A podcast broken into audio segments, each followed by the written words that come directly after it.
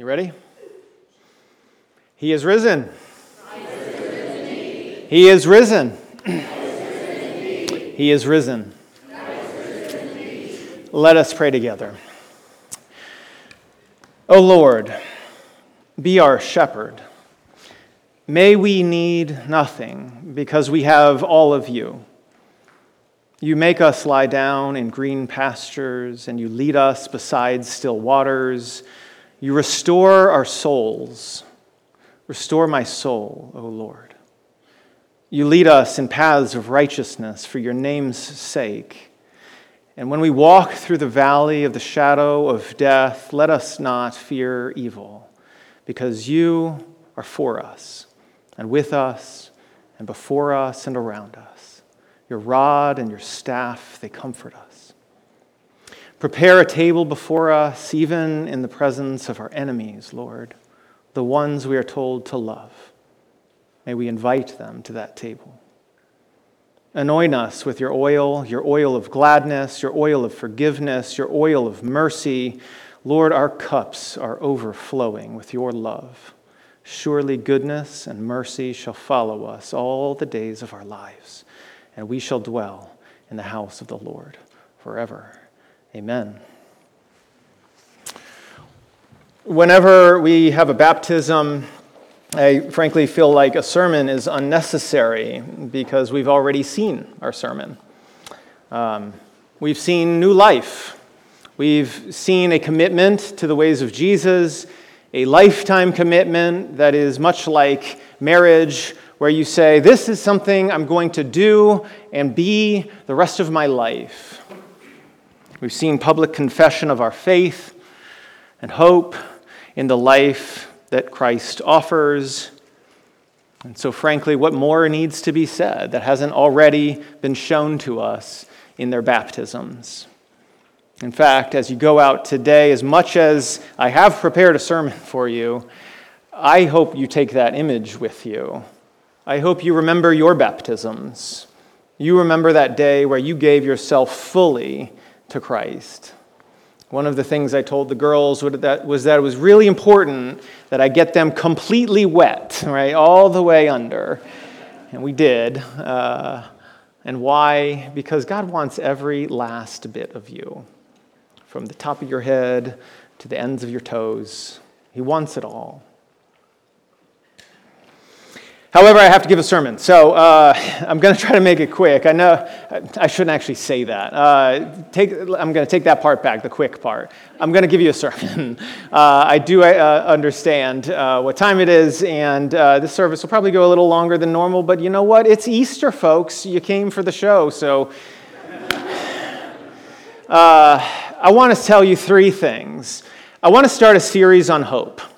I think we need hope in these times that we live in. And I think Easter, uh, Easter is the right time to talk about hope. Uh, we live in uh, what can be rightly called an age of anxiety. Uh, officially, I think that ter- the coin was termed back in the 40s, uh, post World War II, when everyone wondered what was going to happen with all those nuclear uh, bombs that were created, right? And there was a, an age of anxiety, is what they called it. But frankly, we live in one of our own now. And levels of anxiety have only crept up in the last decade or decade and a half. And I think under those circumstances, we could all use a big dose of hope. And I'm 100% certain that this is exactly what our gospel offers us. So I have three points, uh, and they go like this. Number one, I simply want to say, and I want you to know, that on this Easter, the Christian hope that we are offered is not just that we simply go to heaven when we die. The Christian hope is full redemption of us and the world. The Christian story is such that it recognizes that this world is not as it should be. It doesn't take much to figure that out. Every world religion has figured that much out. Frankly, every person who has ever lived long enough has figured that out. This world is not as it should be. And the Christian answer to that is not burn it down and let's fly off somewhere. The Christian answer to that is God wants to redeem it all because God created this place. If we understand rightly what God is doing with our world and with us, full redemption, then I think it offers a kind of hope that uh, we understand where this story that we are living through is heading. It offers us a future that we can envision. By way of illustration, I took this one from Tim Keller, uh, whose book on hope I'm reading. Uh, and so you may actually, in the coming weeks, hear, hear a little more about Tim Keller. Um, he's got a book on hope, and I quite like it, and uh, I like his style. Um, so here goes. His illustration is this There were two men, both were put into the exact same scenario in life they were uh, uh, given a year. And during that year, they really weren't allowed to sleep much. They were not given much food to eat. They had to work around the clock. They were separated from family and friends, and they were isolated. And it was, it was near torture, right, for a year. But at the end of this year, one man knew that he was going to receive $10 million a year for the rest of his life. And the other man was made no promises at all, right?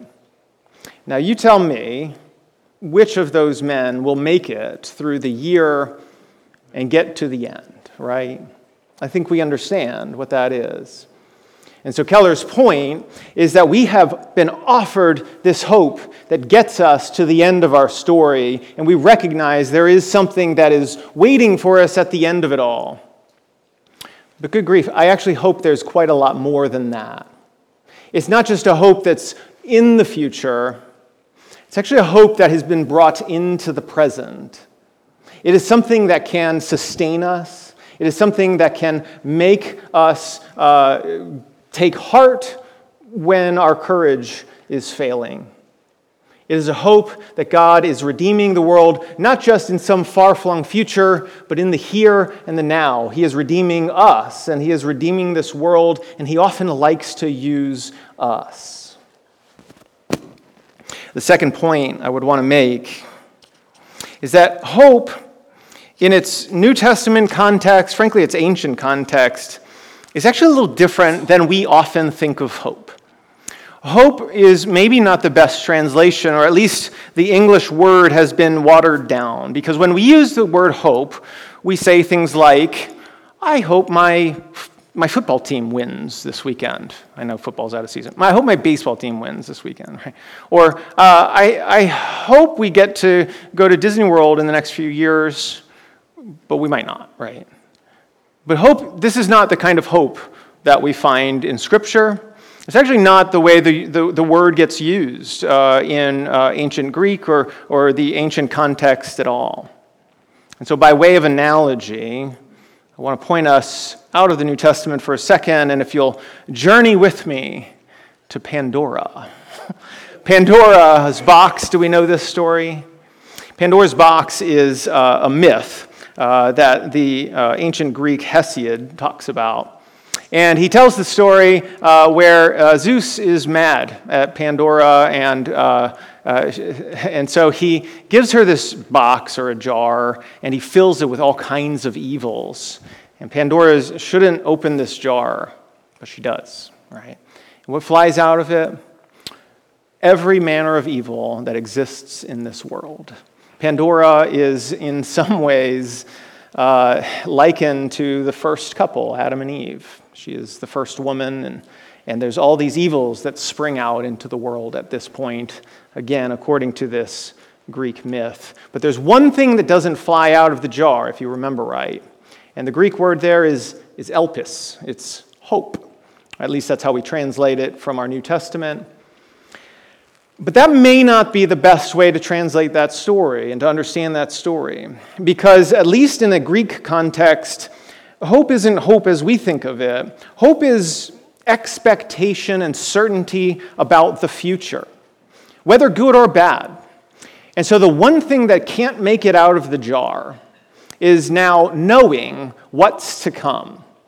because evil has made its way into the world, the one thing that doesn't make its way into the world anymore is knowledge of what's going to happen. We can't trust that the world's going to go really bad or, or, frankly, really well. We just don't know. This is Hesiod's point, anyway, I think. It's up for debate, actually. How does this connect with Christianity?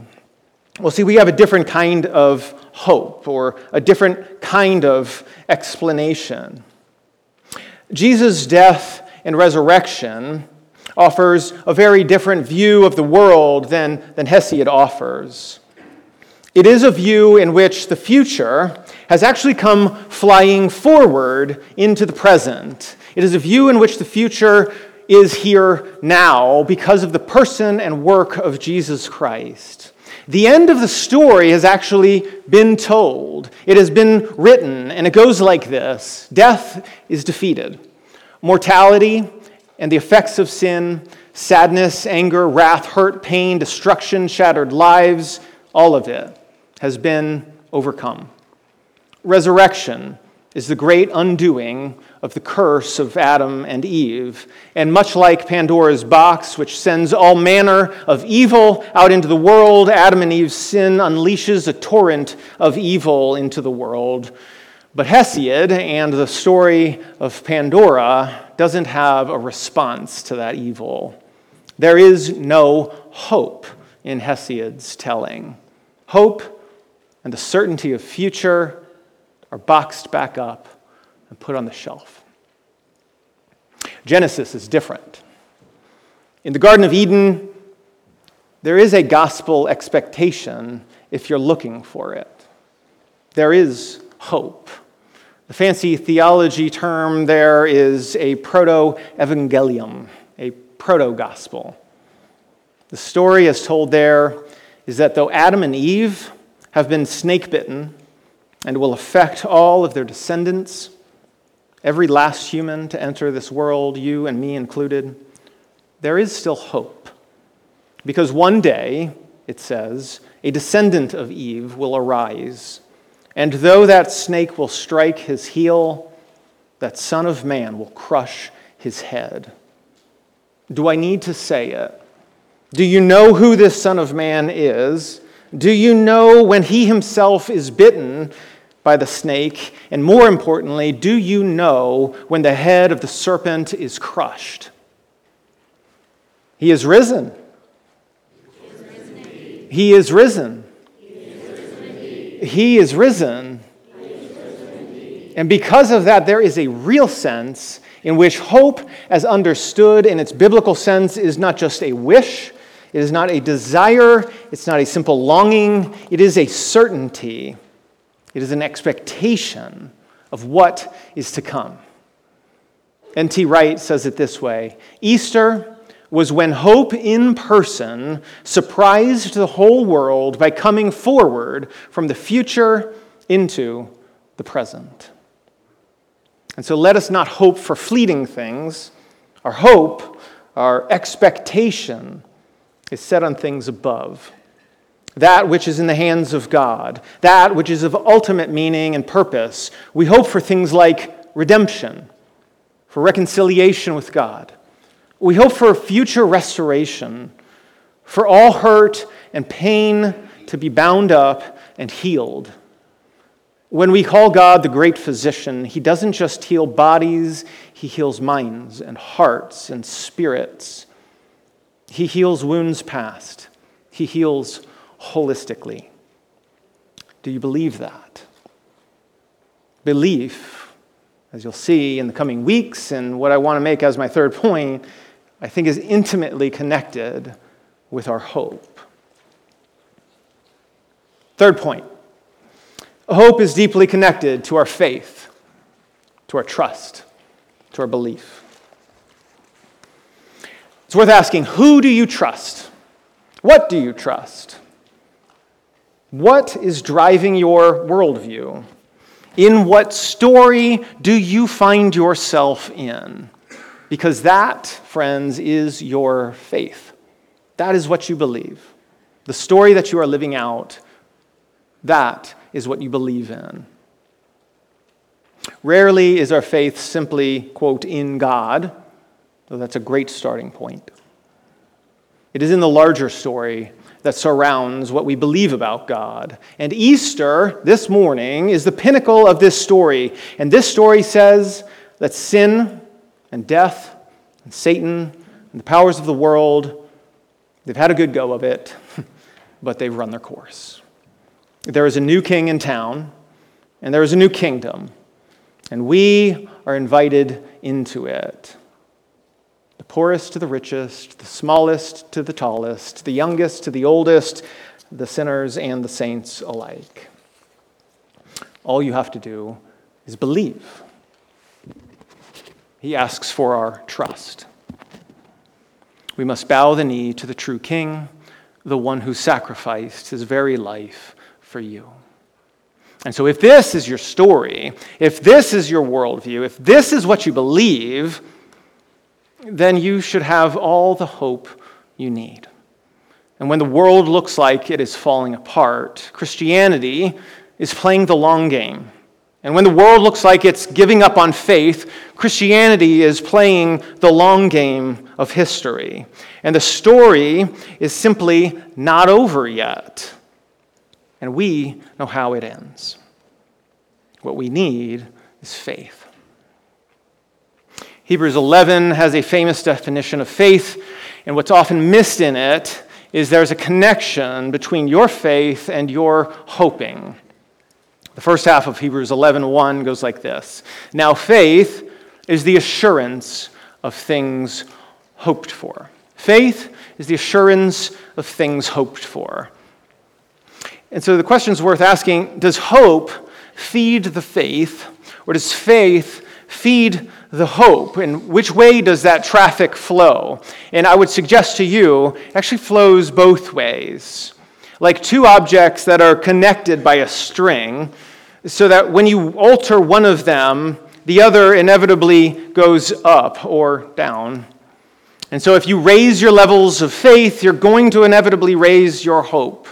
And if you lower your levels of faith, eventually your hope will flag too. But if you raise your levels of hope, there's likelihood that your faith will be buoyed and vice versa. One of my personal heroes and somebody I like to read a lot and I look to for wisdom is Eugene Peterson. And this is what he says about hope. Hoping does not mean doing nothing. It is not fatalistic resignation. It means going about our assigned tasks, confident that God will provide the meaning and the conclusions. It is not compelled to work away at keeping up appearances with a bogus spirituality. It is the opposite of desperate and panicky manipulations, of scurrying and worrying. And hoping is not dreaming, he goes on. It's not spinning an illusion or fantasy to protect us from our boredom or our pain. It means a confident, alert expectation that God will do what he said he will do. It is, as he says, imagination put into the harness of faith. is a willingness to let God do it his way and in his time. Hope is imagination put into the harness of faith. It's a nice metaphor. Imagine that horse harnessed with faith. And we sit on top of it, imagination, the possibility of what if that faith that we confess, this faith that you are here for this morning on Easter morning, if it is true, as we believe it's true, not in some metaphorical sense, but in a true historical sense, that 2,000 years ago, Christ died on a cross, and three days later, he was really raised from the dead. If we truly believe that in our heart of hearts, that, friends, should give us all the hope that we need to make it through this life and beyond. Let us hope in that. Let us pray. Father, Son, and Holy Spirit. What a beautiful gift you have given us this morning the gift of the Son. A Son who died for our sin.